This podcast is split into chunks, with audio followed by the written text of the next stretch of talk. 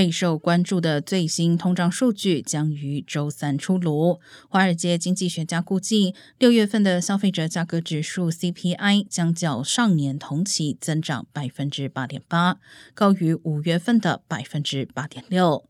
纽约联邦储备银行周一公布的一项调查显示，消费者对未来一年的通胀预期升至百分之六点八，较上个月上升零点二个百分点，为自二零一三年六月以来的最高水平。但对未来三年的通胀预期，从一个月前的百分之三点九降至百分之三点六，显示人们对收紧货币政策产生一定信心。